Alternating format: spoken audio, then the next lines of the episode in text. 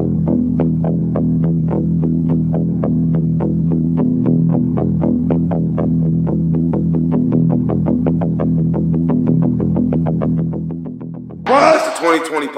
What? It's a 2020 podcast. What? It's 2020 podcast, bro. What?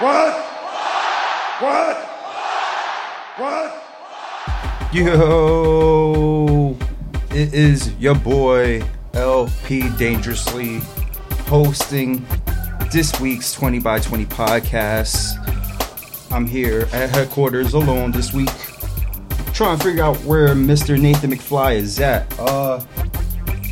Let me just give him a quick call, see if he could actually join us, because he is not present at the moment with me. But we got a long show this week. We got the SummerSlam results, we got TakeOver results, we got what happened after the fallout on Raw, the fallout on SmackDown. But as we do that, we just catch Mr. McFly. Hopefully he answers our phone call right now. Let's see if he's getting our phone call. Hopefully everything's safe. Yo, yo! Yo! Yo, is this Mr. Nathan McFly himself? You already know, my boy, what's going on? What is going on, bro? So, I'm trying to figure out, where are your whereabouts? The 20 right. Listeners need to know. Well, my friend, and everybody listening at home, I'm at, which was, I guess, you could say the site for WrestleMania this year. I'm in New Orleans, baby. Oh, you in New Orleans? I'm in New Orleans, baby. Ah, nice, nice. That's very nice. Yeah, me and the lovely lady went for a nice little getaway for a couple of days, you know? I respect that. I'm hoping I'm not pulling you away from your vacation right now, man, so we could, talk about what went down. Nah, let's chop it up for you, man. You know, lady got herself all fixed up. We're going to go out to dinner tonight, so while she's doing that, I got some time, cuz. I got time, cuz. You got time now, cuz? Excellent. I don't know if you want to start off with SummerSlam or what went down on TakeOver. What do you want to do? Well, the first thing I want to say is how live Brooklyn was for 4 days straight. Woo. Phenomenal. That's definitely true. It was beyond lies, man. I loved it. So true. Yeah, man. The first thing I think we got to start off with is how NXT blew the roof off night one. From the beginning. It was what a crazy show was. Like it was, bro. What was your favorite match? Oh, man. Honestly, I'm going to say the Gargano-Ciampa match. Yeah? That did not disappoint me, not one bit. I already knew Gargano and Ciampa weren't going to disappoint. Yeah. I already knew that. Definitely. Honestly, I can't even say what's a favorite of mine. There's so many favorites. Like, EC3 and Velveteen Dream was such a great match. The tag team match with Mustache Mountain and the Undisputed Era, that was insane. Beyond insane, no, man. And, dude, but how about Ricochet and Adam Cole, bro? Oh, I during that match, I thought I was watching ROH.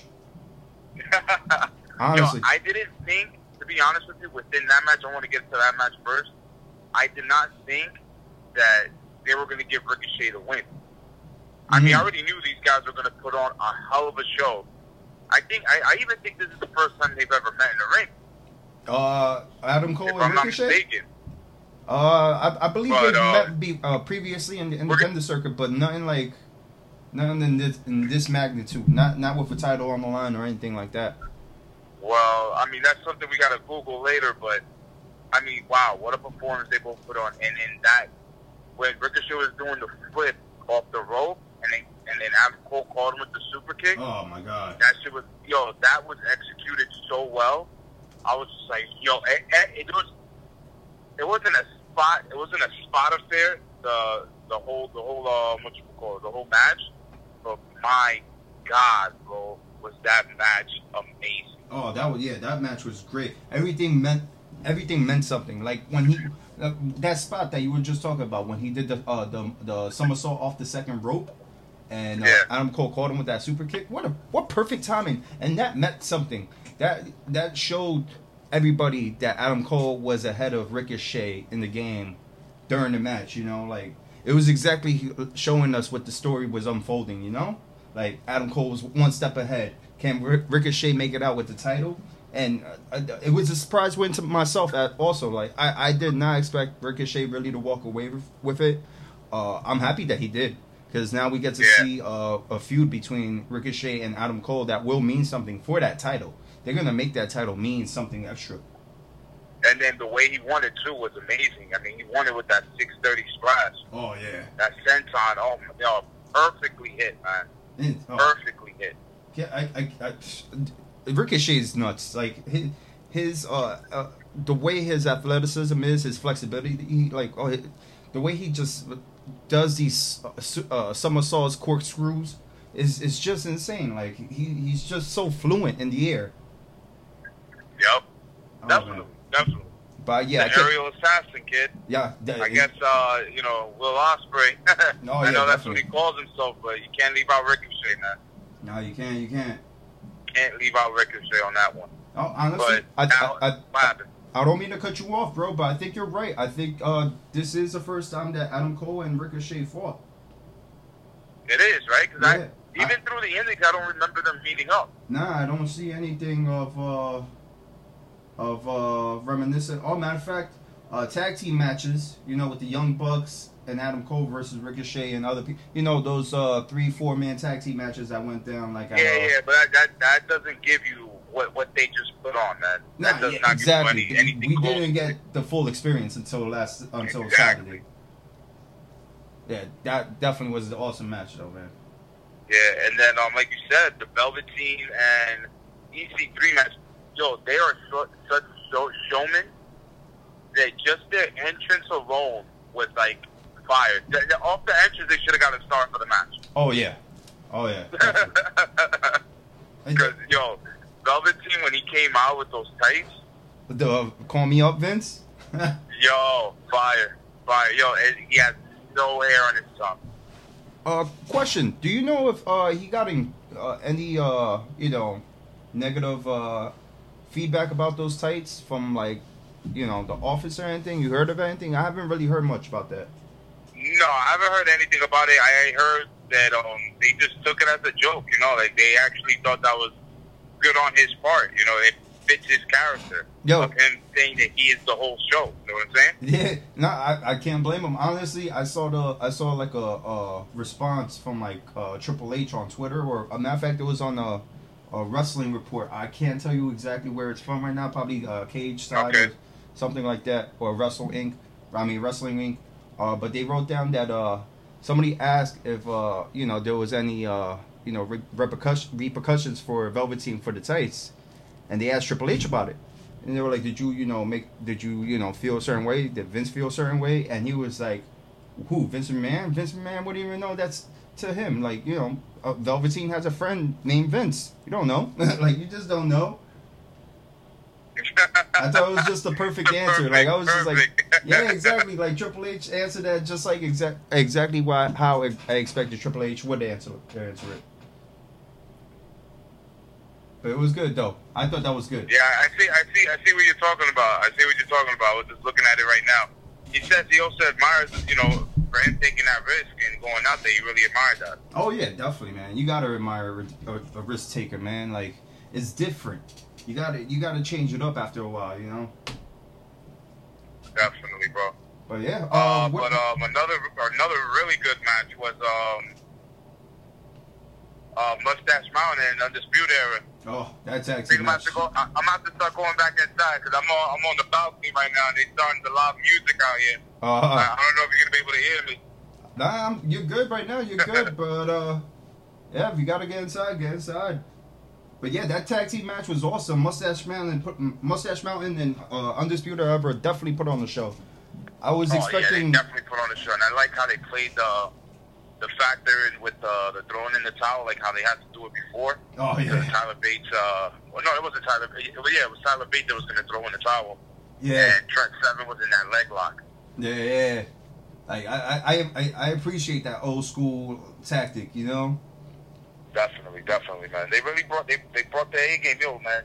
Undisputed Era, I think they're gonna have those titles until Mania weekend.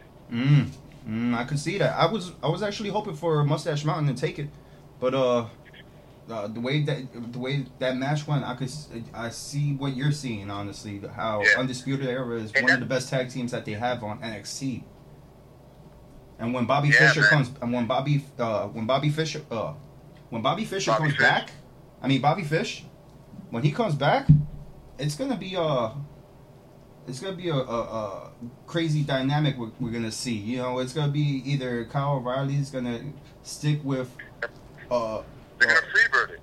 Yeah, they're gonna either freebird it, or is he gonna stick with Roderick Strong, or is he gonna go back to Red Dragon, or what used to be Red Dragon? You know. Yeah. I mean, I think they're gonna freebird it. I think they're gonna let all three of them, you know, chill with it. But that's the thing. When I seen them win, that's what I was thinking. I was like, all right, they can't have Adam Cole lose. So now Adam Cole don't got a belt. So what they're gonna do? Are they gonna swap it back later on? You know, like I want to know how that story's gonna pan out with Ricochet and Adam Cole after NXT Brooklyn. Oh yeah, this NXT should be good this week coming up, definitely. Yeah, man, it's something to watch, but keep your eye on. Definitely. But Undisputed Era obviously won the title kept the title on TakeOver. So, you want to move on to the next match? And the next one was Kairi Sane. She defeated Shayna Baszler. Yeah. I caught her with a roll-up pin. Well, not like a roll-up pin, but a pin mid-submission. Yeah, man, I was very surprised on that one too, man. But you know they needed to change. Maybe there's a call up coming. Maybe. I don't see a call up coming anytime soon though. But I think this was a good move for NXT to have a new champion. Shayna Baszler is good as a champ, but I think she needs to build better on the mic. No, definitely her mic work has to get better. But maybe this is the story that they're trying to build into going into Evolution. Oh yeah, that's true too. Because they gotta start. Yeah, that's what I think SummerSlam and NXT Brooklyn was for, especially the women matches, so they could build up, you know, some type of buzz going into Evolution. Yeah, you know, it's the first pay-per-view for all women pay-per-view. They gotta make sure, you know, they come out swinging on this one. Yeah, very true. That's very true, bro. You're right about that. Where we at? All right, so we had Kairi Sane, Shayna Baszler, Ricochet, Adam Cole, Velveteen Dream, EC3, Undisputed Era versus Mustache Mountain. Did we say who won Velveteen versus EC3? It was Velveteen Dream that won over EC3. What do you think about that? Yeah, he went over. Yeah, I know. What do you think about that? That's the second big match that EC3 has lost. That's the first thing that came to mind. Yeah. I think it was a good call for NXT to do that, honestly. Yeah, I didn't know where they were going to go with that, because remember, he lost in the NXT taping to Johnny Gargano. Yeah, that's true. You're right about that. And then now he lost at a pay-per-view event to Velveteen Dream. Like, his pay-per-view showing so far has not been EC3, like, I guess you could say. I got you. You know what I mean? Because he was in that six-way match, and that match didn't really hurt him too much, because it was, you know, there was five other competitors there, so it's like, you know, only one guy could really win it. And you know, the one with Gargano, I mean, they needed to, you know, help build up some buzz for Gargano going into, I guess, the match he just had with Ciampa. Yeah. But now with Velveteen Dream, they're just keeping Dream's, like, you know, record going. So I don't know. I don't know what they're trying to do with EC3, to be honest with you. He has a great gimmick, you know, he has a great look that fits the gimmick, but what are you doing with him? You know, like, is he more than just NXT? He is. Is he a main roster dude that can hold the secondary title? He is. Like, they have to do something with him, because he's money on the mic. You see him there. Hey, don't call it quits on EC3 just yet. Remember, he just came in like a couple of months ago, maybe? a few months ago. Right now, it's too soon to give him any type of vision. You know, right now they're giving him the perfect matches to introduce people to. You know, Velveteen Dream was obvious choice to pick to go over, because at the long run, EC3 is gonna be in the main roster. He's gonna end up holding either an IC title or the championship title in the next 3 to 4 years. You know, once he moves up from NXT. But before he moves from NXT, maybe even a match with John Cena would been dope. Oh man, that'd be insane. That would be insane. You know, I can't. My mind can't even imagine that right now. That's how insane that is. John Cena and EC3 in the same ring together. I can't see it. I can't see it in my head. Not yet. Not yet. I want to see something built to that. It seems like an awesome idea, though. Yeah, man, but I don't know. I mean, NXT has just so much talent, bro. It's insane. They do, but at the same time, NXT has a lot of talent, but at the same time, they don't. Don't get it twisted. We only see on... We only get to see an hour a week shows. Everybody that lost in one of these matches that we're just talking about can easily be champion somewhere else. Of course. Of course. But that's because they put in all that work to be that type of champion, you know? Like, we've seen EC3 run the ropes through Evolve and TNA and stuff like that. Like, there's reasons why WWE treat what we think is high talent in the indies the way they treat them in their rosters from NXT to WWE. So I don't blame them. I wouldn't even call them burying. I'll just say I don't blame them for not putting over EC3. They have bigger plans involved for him. And it's going to end up bringing back Velveteen Dream in the mix. We're going to end up seeing Adam Cole in the mix. We're going to see a bunch of guys around EC3. And we're going to see the big picture soon enough where we're like, this is perfect timing. Everything's just right, you know? Yeah. That's why I wasn't mad about that. I was glad Velveteen won. I could see the future is bright for EC3. Right now, it's about Velveteen Dream. You're right, brother. You know? But yo, let's move on to the main event, man. That main event.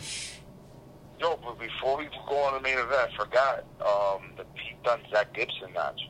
Oh yeah. For the UK title. I mean, they had a match in the UK final, the tournament of the finals. That was the match, but.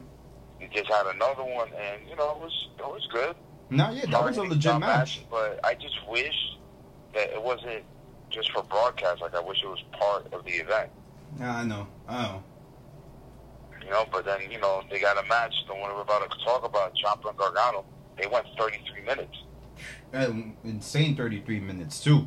Yeah, like every match before that one, averaged at least like 15 minutes, mm-hmm. Easy. Yeah, you're right. All right, it's crazy, man. These guys was putting on some work, man, the whole night.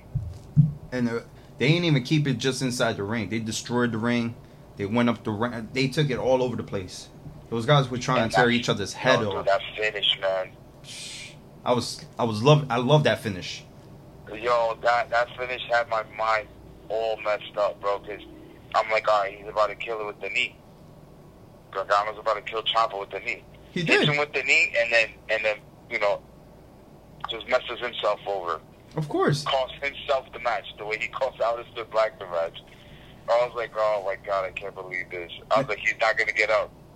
And all you see is Ciampa roll over and stand on his legs. I'm like, you got to be kidding me. It was perfect, though. It was such a perfect ending. Oh my God. Gargano handcuffed him. Love it. Yeah, exactly. Gargano handcuffed him in the wrong place. He set up the wrong move at the wrong time at the wrong location.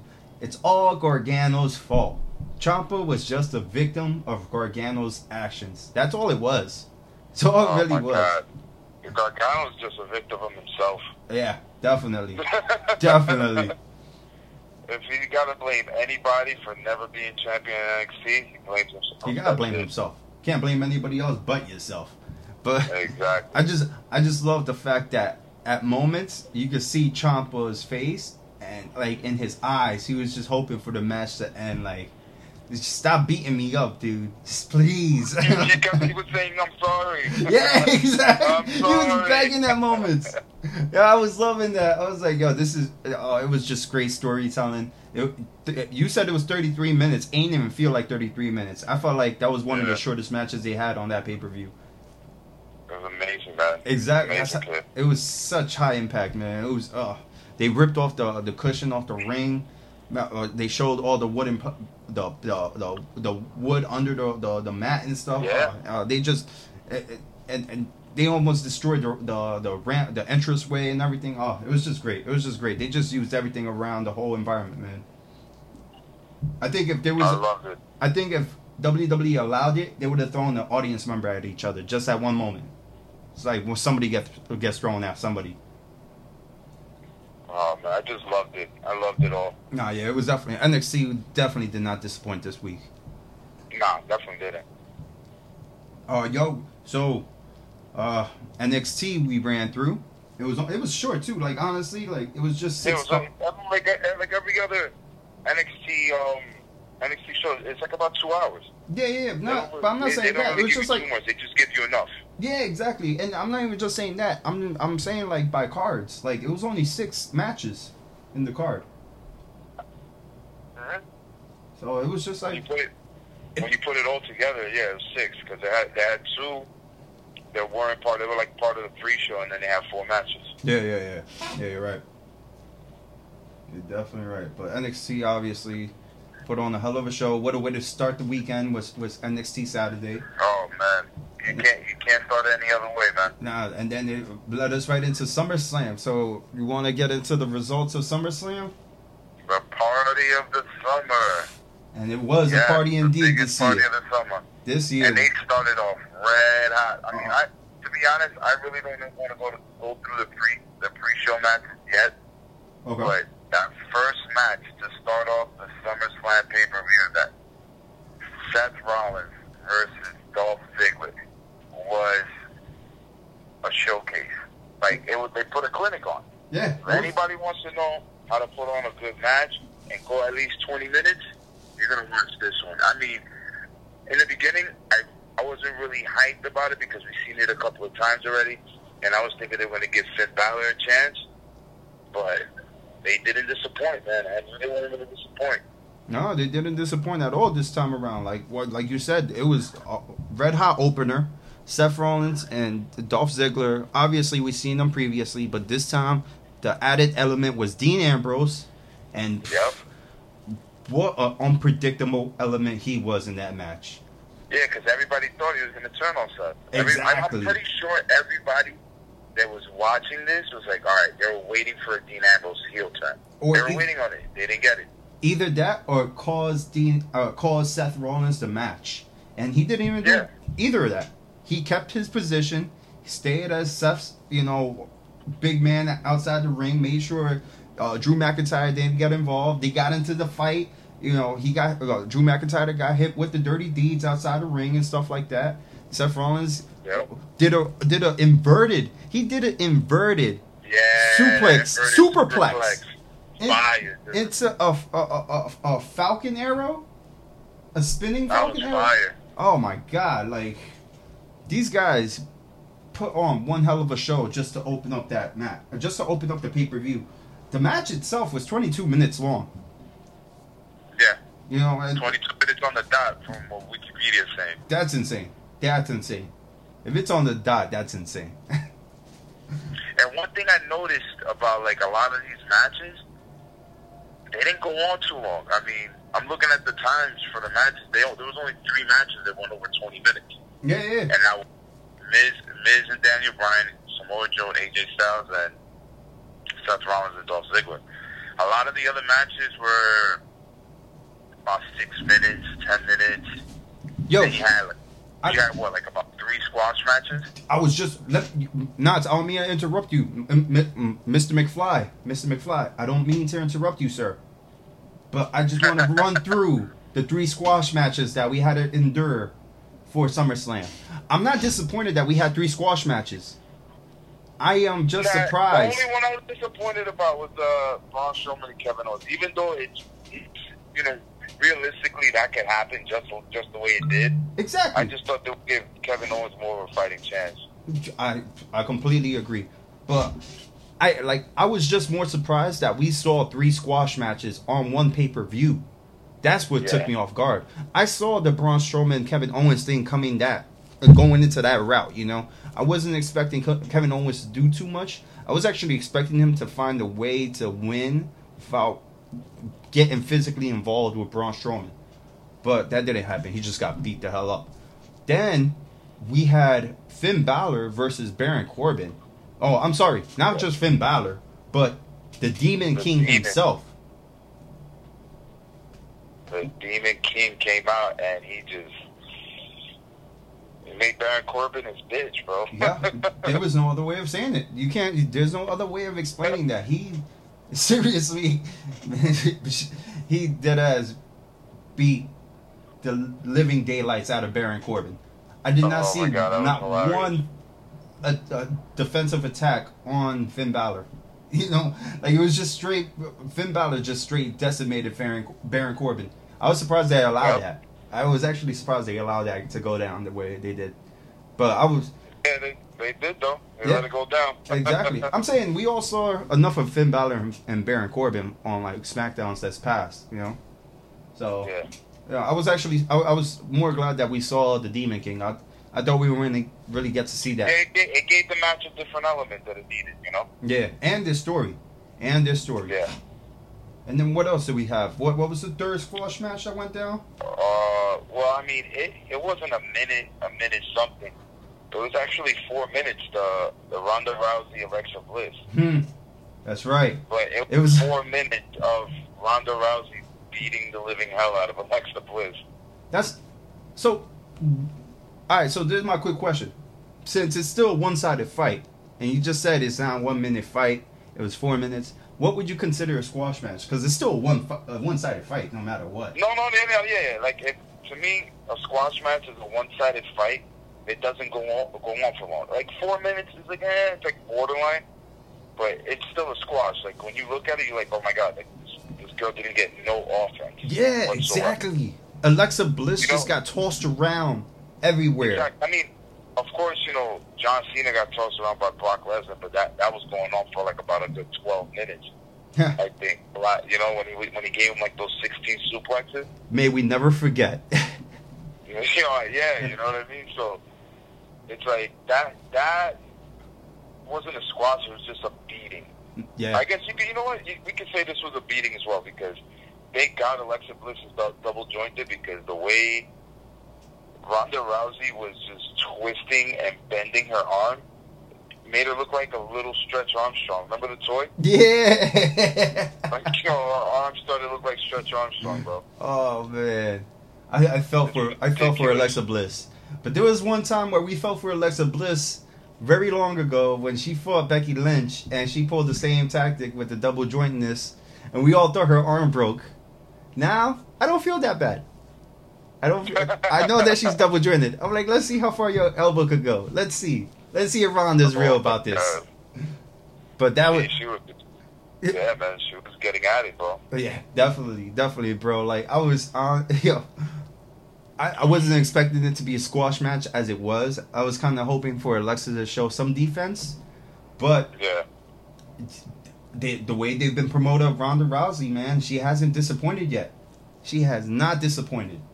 Not at all, man. She's come prepared, coming to fight when she gets in that ring. Yeah, man. She makes it look good too, bro. Definitely, bro, man. And it's exciting to see her. Now she's made it more exciting. Hell yeah. You know? I want to see who's gonna be the first person she's gonna defend that title to. Oh yeah, that's right. She won. Gets a rematch or? Well, I'm thinking since Hell in the Cell is the next pay per view, she might get it. Alexa Bliss might get the rematch at Hell in the Cell. That's what I'm thinking. You know, but we'll get back to Hell in the Cell at the end of... What was that? I said I could see that happening. Yeah, right. Like that's what I could see. That's the only direction I see Ronda and Alexa going. That's the best option. Yeah. It's to fill in some time for that pay per view. I think everything right now from here on, should be about evolution with the women. Yeah, they got, like I was saying earlier, they got to build up the stories. They got to build up everything. I mean, now you already know for Evolution they're gonna have Trish Stratus versus Alexa Bliss. Yeah, which is great. So you know, I'm pretty sure she's not in the championship match for that.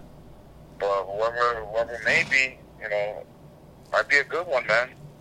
Hey, why not? Why not mix the brands and let Shayna Baszler and Ronda go at it? I know they're good friends, but throw a little rift between the four horsewomen of MMA. Yeah, that'll be a heck of a fight.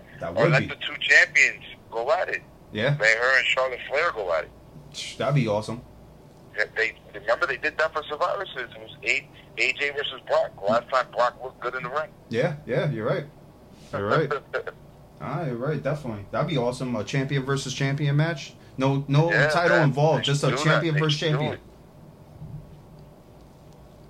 But there was one match I wasn't really feeling too much either. I mean, like, you know, the Braun, I just didn't feel the outcome of the match, the Braun and Kevin Owens. But one match I wasn't really feeling was the New Day versus the Bludgeon Brothers. I guess just because of the way it ended, I'm like, oh, this is whack.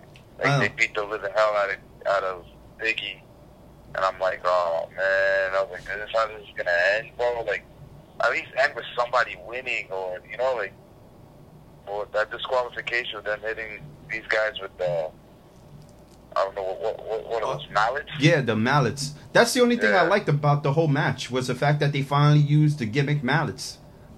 They rarely use them. You're coming out with weapons, and yet you don't use them. You have to use these weapons.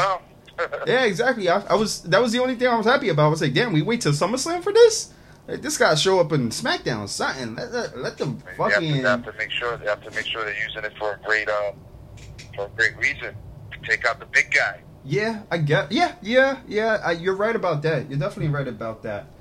I just feel like to do it at SummerSlam, though, I think it could have led into SummerSlam to use it. You know? It could have been a better stipulation for that match. Yeah. But, the way they directed it bled into what we saw on SmackDown. I'll get into all of that later. I hope you could join me for that, honestly. But if you can't, I get it. Yeah, you're going vacay. Nah, man, I'm going out to dinner in a few, so. I don't knock you. I don't want to even hold you up too long, bro. I'm going to SummerSlam, and then I'm going to let you do your thing over there, kid. Exactly. I don't even want to hold you up too long. We're already 30 minutes in. I feel like I'm already holding you too long. So let's move on. We already spoke about Seth winning the IC title. We spoke about Ronda winning the women's title. We spoke about the three squash matches that we saw, which Braun won, Ronda won, and Finn Balor won. What else do we got going? We got the red hair assassin Becky Lynch beating the hell out of Charlotte Flair after that match. Oh, that's right. That triple threat, it wasn't so bad. Triple threat was pretty good. Exactly, but the aftermath of it was even better. Where that made the whole match was what happened afterwards. I was just waiting for it. We saw it together. We were just waiting for it. Like, oh, please, just hit her. And when she did, the crowd loved it. Exactly. I was so excited when we finally got to see the real Irish last kicker show up. Yeah. She finally took her rage out, man. We needed to see that. I think that was the biggest pop throughout the whole weekend. No, definitely, bro. I was waiting on that one. It was insane. I was just so glad that... That one slap in the face to Charlotte was everything that Becky Lynch was trying to tell her from the beginning, you know? Like, she was just like, yo, you're in my way. I'm trying to be the champ here. You keep getting in the way. And you keep getting these... They're not even, like... It's a weird thing, because she's like... Charlotte Flair's not really getting the easy way in. But she hasn't wrestled to get into that match. She only had to wrestle Carmella and... Obviously, that was an easy win. Yeah. She, she's getting it handed to her, and Becky's like, yo, I'm over here busting my ass trying to do what I got to do, and you come over here messing up my plans. Exactly. Who do you think you are? Exactly. And we finally got that answer from Becky Lynch. You know? That's it. That's all we needed, kid. Yeah. We got a new champion, which is Charlotte Flair. Becky Lynch finally, I don't know if that friendship's done, but I know this rivalry. For the meantime, I think it's done. Yeah? Oof. Yeah, I think it's done.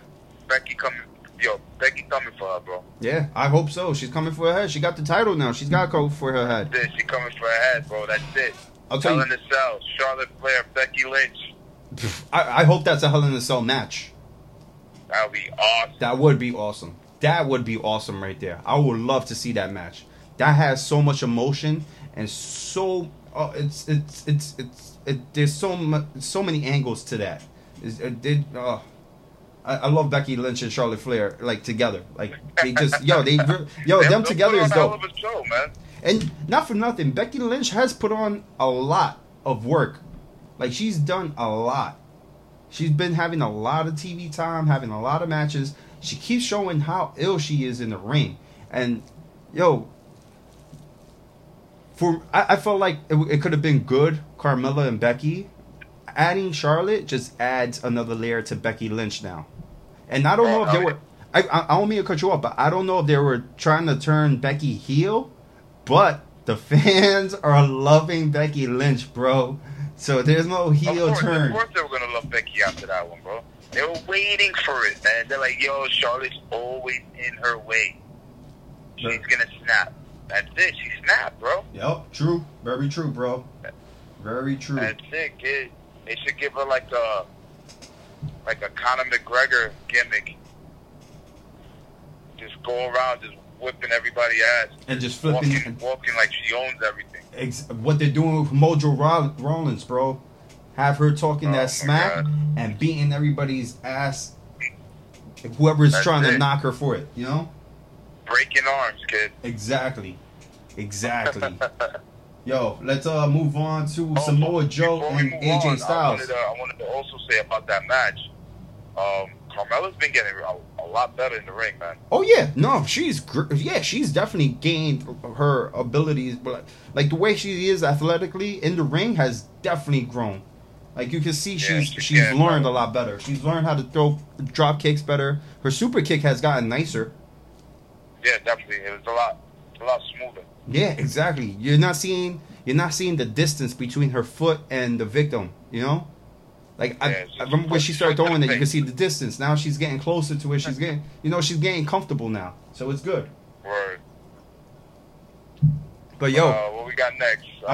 AJ versus Samoa Joe.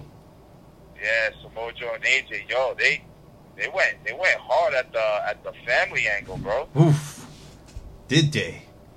Yo, did they, bro? That was a hell of a... Oh, man. First off, that match was awesome from the beginning, where Samoa Joe grabbed the mic and introduced AJ's wife. And child. And, yo, just his family, like, at ringside, and Samoa Joe put the whole spotlight on them, and then he's like, yo, after this match, you'll call me daddy? Yo... I think that was a little much. Oh man, I think this is just perfect, bro. Like on the fact that we've seen these guys wrestle before, I don't think they have ever used this type of angle in the indies, but this is just perfect. This reminds me of Stone Cold versus Pillman. Oh man, yo, when he had that 9mm. Oh my God, that'd be insane. I don't see it going like that anymore, but. No, it's not gonna get but yeah, that. Definitely. I remember that though when Stone Cold ran into his house. Remember before Stone Cold ran in the crib. He beat up a couple of his boys. Yeah, and he threw in front of the crib.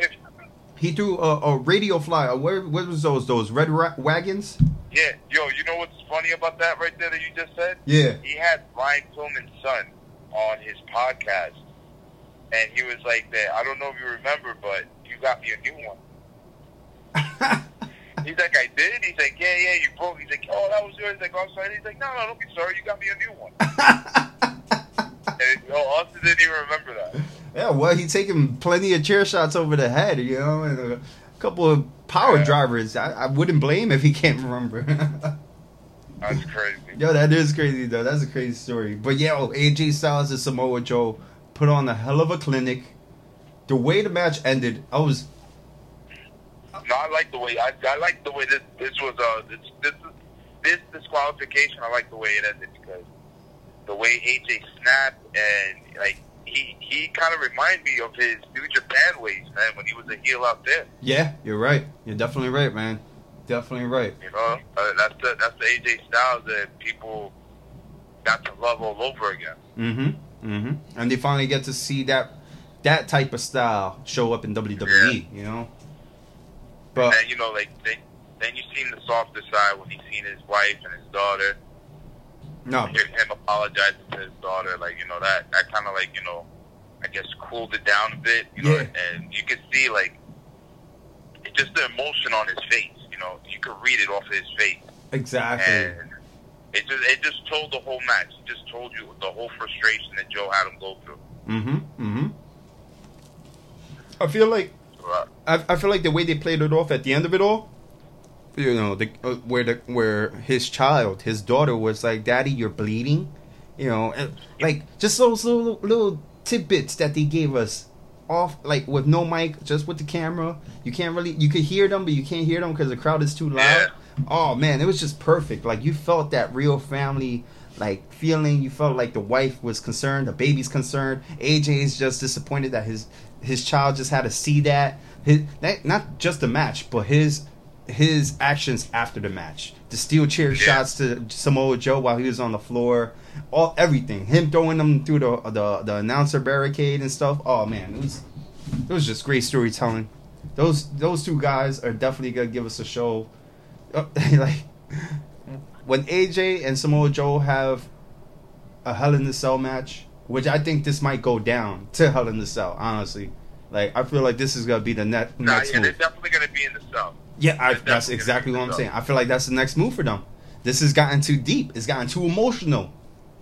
That's it. AJ got to end it. Yeah, I need to see blood. Somebody needs to be bleeding. Like somebody needs to pay for the family that's involved now.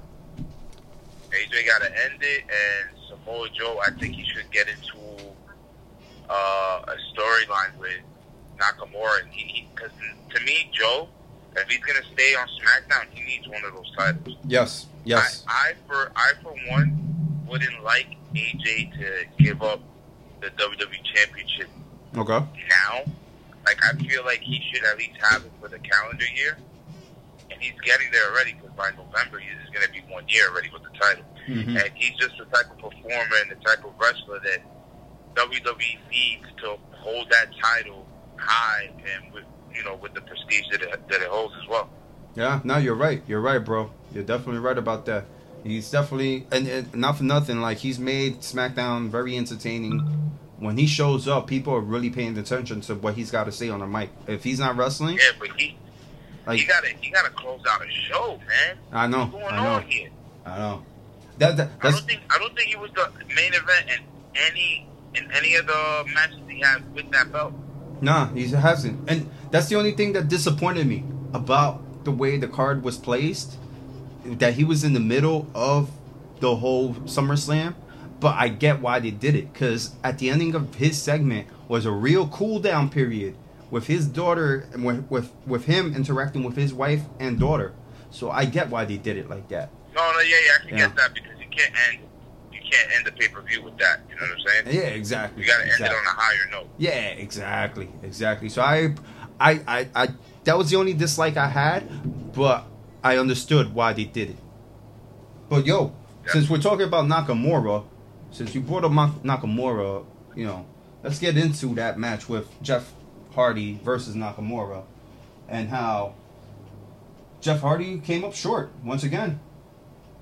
Yeah, man. He came up short, and I don't know, to be honest, I wasn't feeling the match. You wasn't digging it? Nah, I wasn't digging it. Yeah, I thought it was a pretty good match. I thought, you know, Jeff Hardy and Nakamura don't really have much of chemistry in the ring. But exactly. You could tell too, like they're off. Exactly. For what they gave us wasn't bad. I thought it was pretty good. And they didn't. You know, they didn't give us too much. They gave us just enough. Exactly. You know, just to hold over, and then, you know, just get into the more important matches. Yeah, with Jeff Hardy and Randy Orton. Like at least we finished off the Jeff Hardy Shinsuke Nakamura thing. Like that's the only thing I was glad about. But you know, Shinsuke kept the title with that. following that, we could talk about, let's talk about The Miz and Daniel Bryan, son. Yeah, yo, dude, the reason why I like the way that ended with the way he hit him with the brass knuckles is because it just prolongs the story, and that's what they need from those two. Oh, yeah. You know? And I know you're going to get into SmackDown later, but, you know, I was seeing SmackDown, and I seen that it's going to be a mixed match tag team between him, Brie Bella, and Miz, and Maryse, I guess that's how you say her name, Maryse? Maryse, yes. Yeah. So, I mean, it was a cool match. I mean, it went a little over 20 minutes. Daniel Bryan was really punching him in the face. Yep. The Miz was taking it. I mean, I got to see a little more. Nah, I feel you. It's been a very long time since we've seen this. But I just got to see a little more from them, too. I think they could put on a better match. Nah, yeah, I definitely agree with you. Honestly, I appreciated the match. It was very physical. Daniel Bryan was putting the beat down on The Miz. The Miz seemed like he was the victim throughout most of the match until he got the brass knucks. Like, you know, I appreciated everything. It was very old school, you know, heel move. Very old school ending with the heel having the brass knucks and stuff. The wife giving the brass knucks. You know, I appreciated the ending of that match on the fact that we get to see more of The Miz versus Daniel Bryan. This isn't the end of it. This is just the start of it. Honestly, I'm glad The Miz won, because if The Miz would have lost against Daniel Bryan, there's no other reason to continue that feud. Yeah, it would have killed it. Would have killed it right then and there. And they have nothing else with them. Exactly. You gotta build up this heat. The way The Miz is talking trash to Daniel Bryan is so great. So just having him take the upper hand with brass knuckles, even better. And just on the fact that you announced the first Hell in the Cell match that they announced on SmackDown. Yo,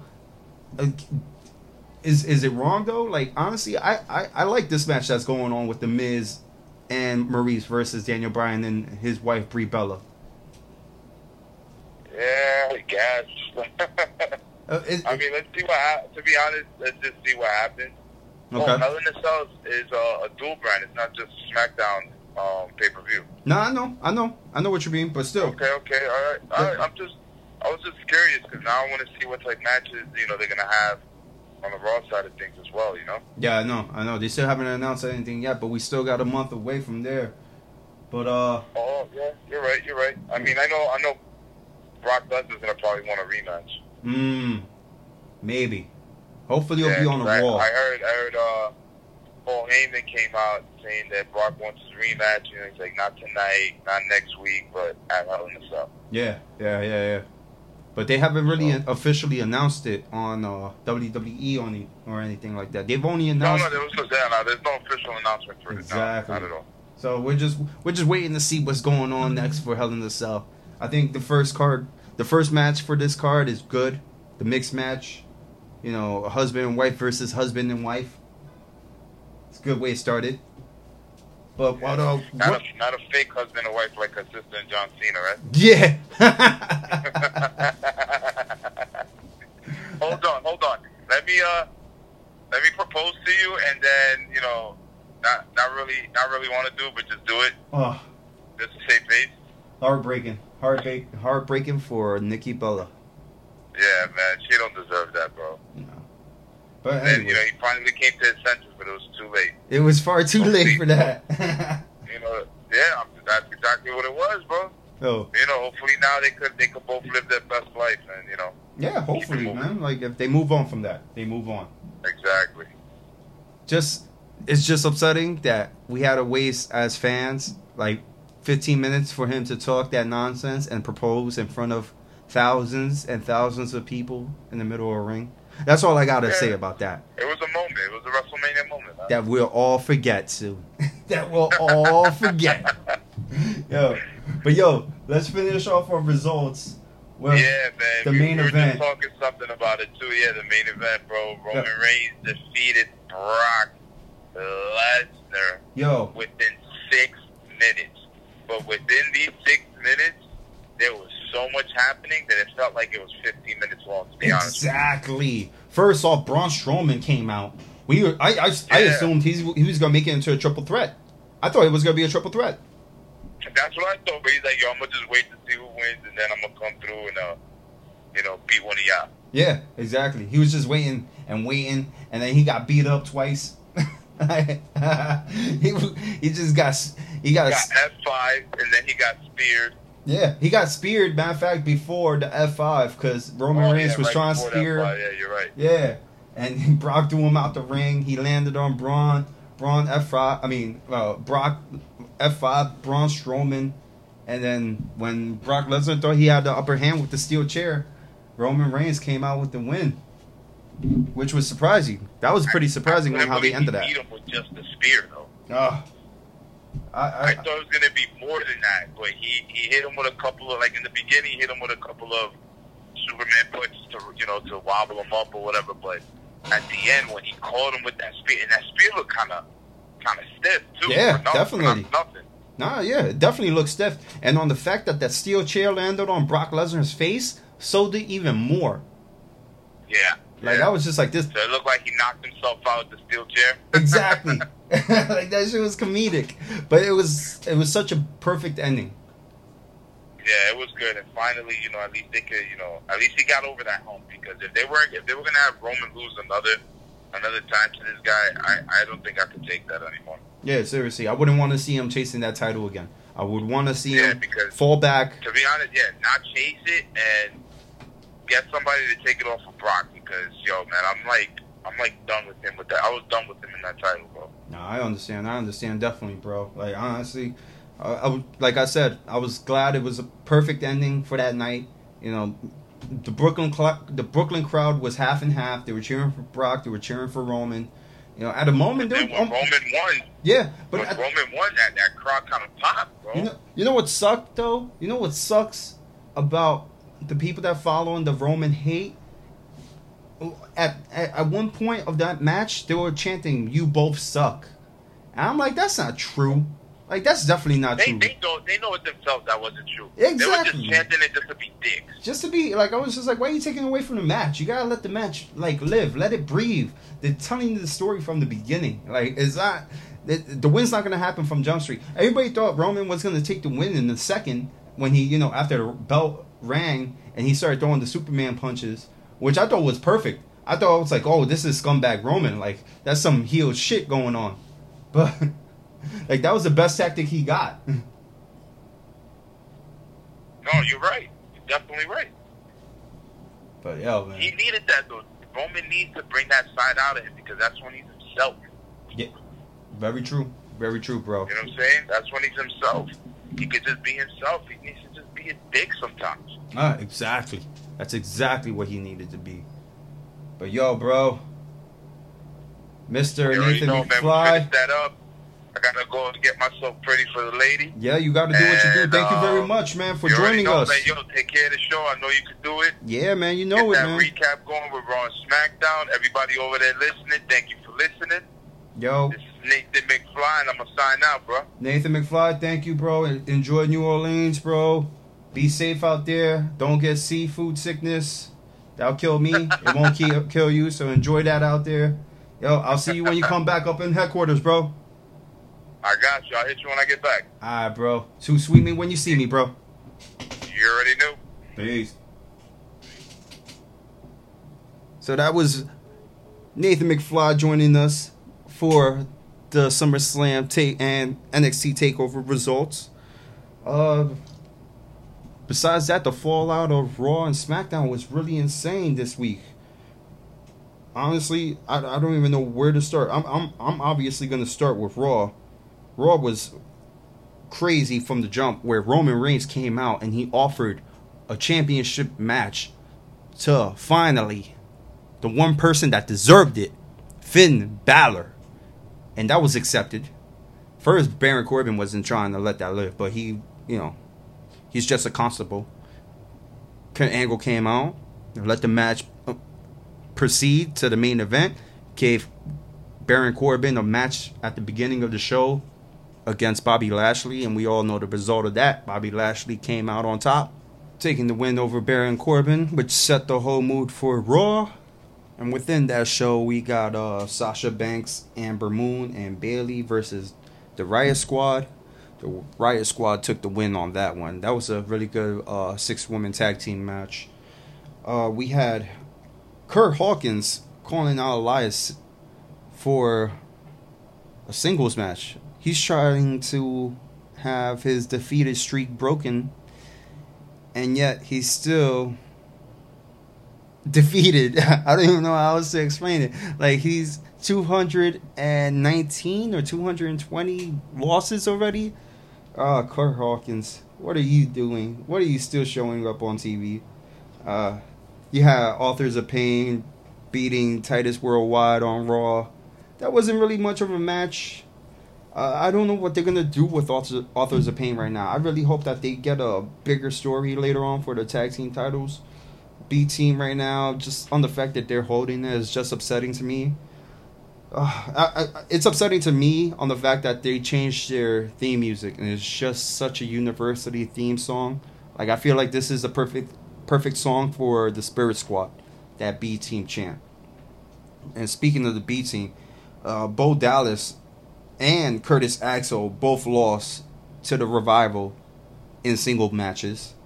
Bo Dallas fought Scott Dawson, who beat him with kind of like a cradle DDT type of move. And Dash Wilder defeated Curtis Axel, which I'm not surprised that that went down that way. I don't know if they're trying to split up the Revival, but I feel like the Revival need to have some time with the title, to be honest, before they even get broken up to singles competitors. I'm going to move on from the Revival against the B team because, you know, right now this feud is still going on. We also had Dean Ambrose versus Dolph Ziggler, with Dean Ambrose coming back into the ring for the first time since his injury. And he beat Ziggler with his dirty deeds after a reversal of the floating DDT. I honestly, that match was really good in general. Like, it's a different dynamic that Dean Ambrose brings finally. Like, he's bringing this face of unpredictability.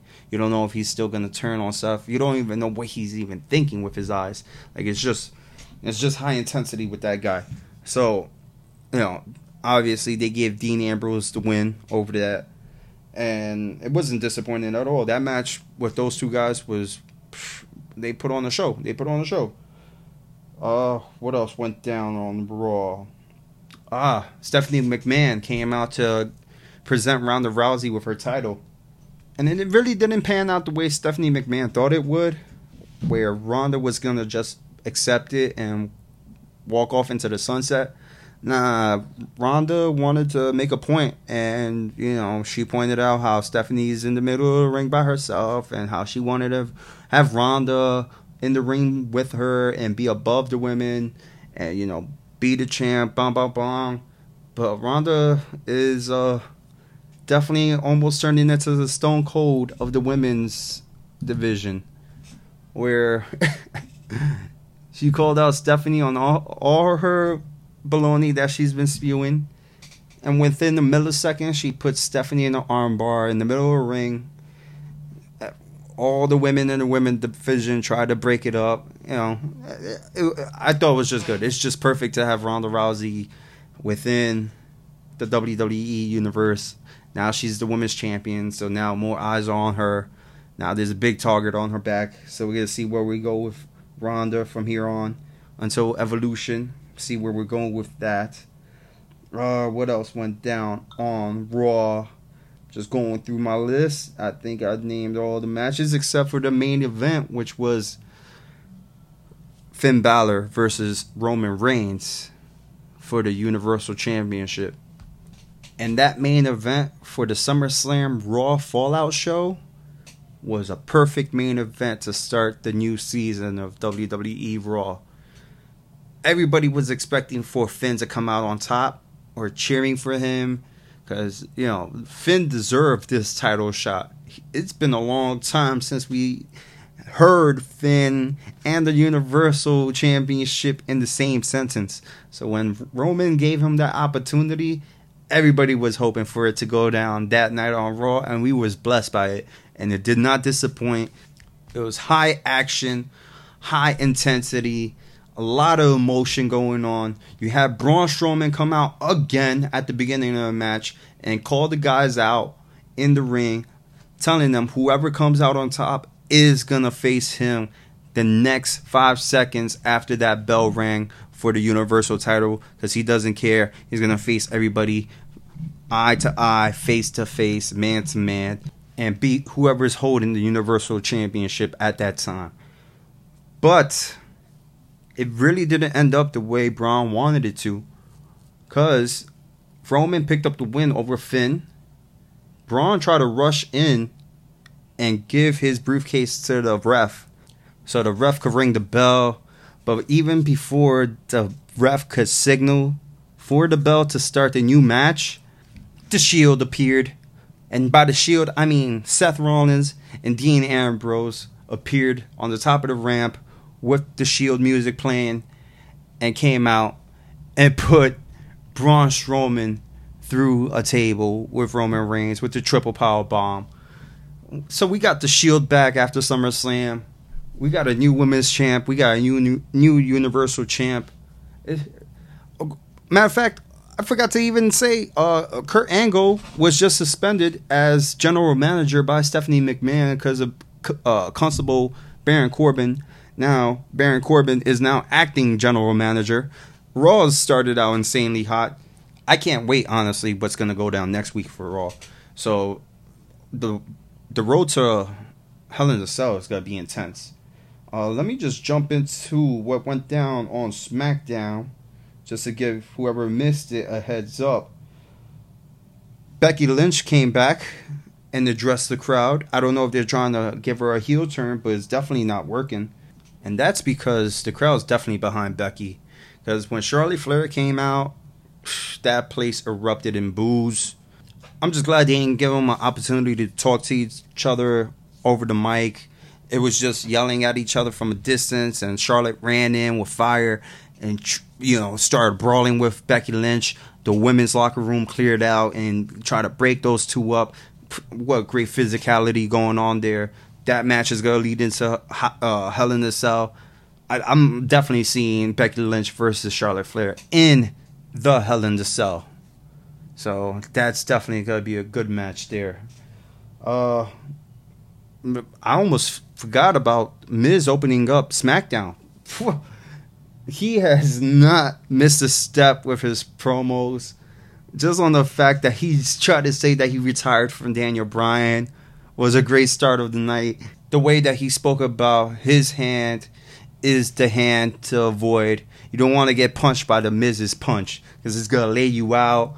And he put down Daniel Bryan. Daniel Bryan tried to come out and say what he had to say. He seemed really pissed off too. But the Miz just kept, you know, downplaying what he had to say, and Maryse got in the way. She told him to go home and just retire. Nobody's got to hear from him. And then at that moment, boom, Brie Bella comes out running past Daniel Bryan. Maryse dodges her by rolling out the ring, but Miz was not in time to leave and took a few shots to the face by Brie Bella herself. And then Daniel Bryan came out, knocked him out the ring, and they announced the first match in Hell in the Cell, which is a mixed tag match. The Miz and Maryse versus Daniel Bryan and Brie Bella.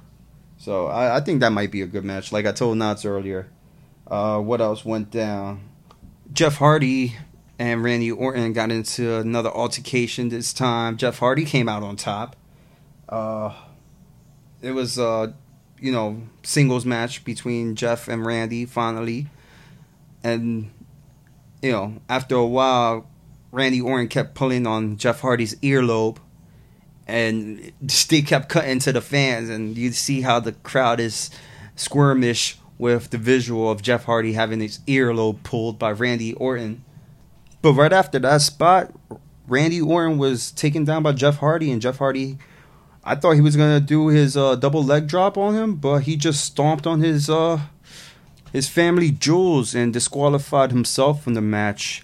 But he didn't let up the beatdown on Randy Orton. He just threw him out to the ring. He was taking them all over the arena, just beating the living daylights out of Randy Orton, showing him why it's not the smartest thing to mess with Jeff Hardy.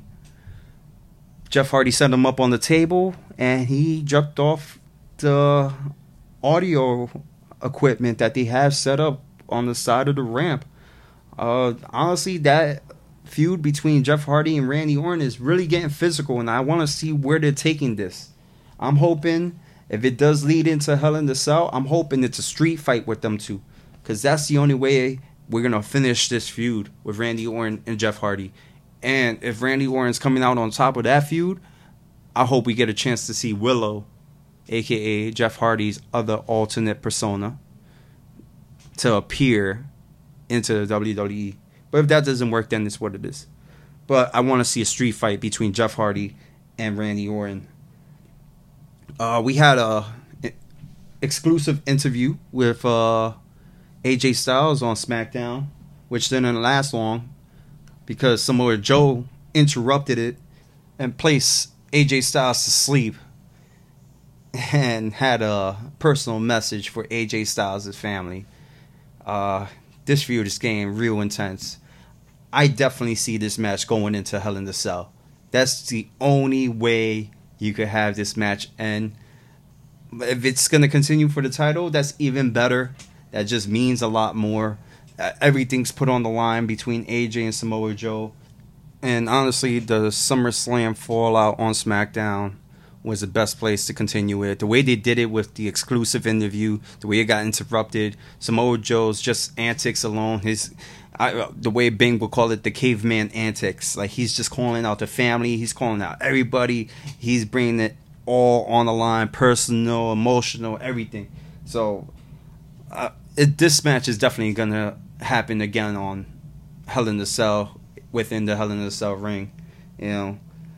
Just anticipate that, guys. But AJ Styles got put to sleep after that interview, like I said before. And now I'm going to just bring to you the main event of SmackDown, which was The New Day, Kofi Kingston and Xavier Woods versus the Bludgeon Brothers. And Big E was out due to a rib injury from the mallet that Rollins hit him with during the SummerSlam match, which made this tag team championship match a no disqualification match. And what a fight it was. We had tables, we had chairs, we had the announce table get ruined, we had the announcer's barricade get ruined. I honestly thought the Bludgeon Brothers was going to come out on top with this win. The beating that they gave Xavier Woods and Kofi Kingston, it was intense. I honestly thought there was a moment that Kofi was out cold. Like, there was no movement with him. Xavier Woods was trying to put up a hell of a fight. But those are two big guys. And I'm talking about Luke Harper and Eric Rowan. Those are two big guys to try to really go at it face to face in real life. So Xavier Woods and Kofi Kingston definitely put on a hell of a show. And congrats to them for becoming 5-time WWE Tag Team Champions. I really hope they continue this Freebird movement. I want to see Kofi Kingston get a singles title in the future. But SmackDown and Raw after SummerSlam has been intense. It's been a crazy weekend. We've already had a crazy Monday and Tuesday. And this is all leading up to Hell in the Cell, which is the next WWE pay-per-view in September.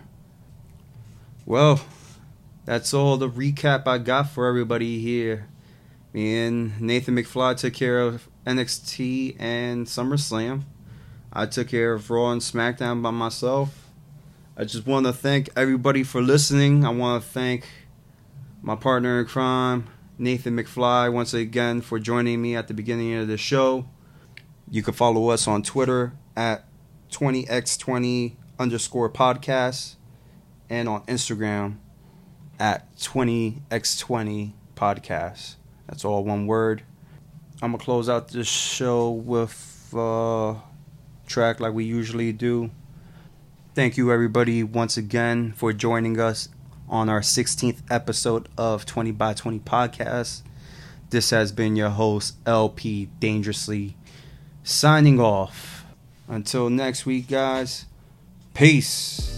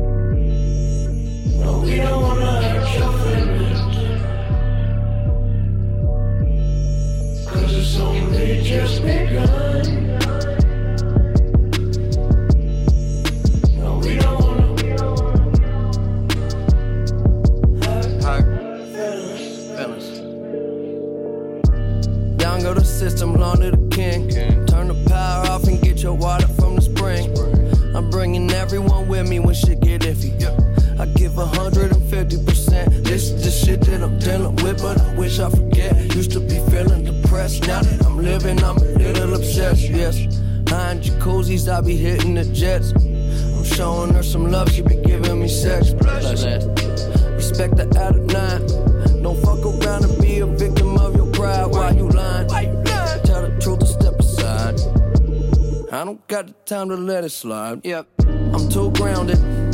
Push whips that move mountains. New cribs, blue fountains. These are my surroundings. I be going through it, you just go around it. But it's really not that different when you think about it. Change, but I ain't the same. Everything's different. I can't complain. You don't know what you missing. Shame on you. Yeah, yeah, yeah. Shame on you. Everything's strange. That's just a game.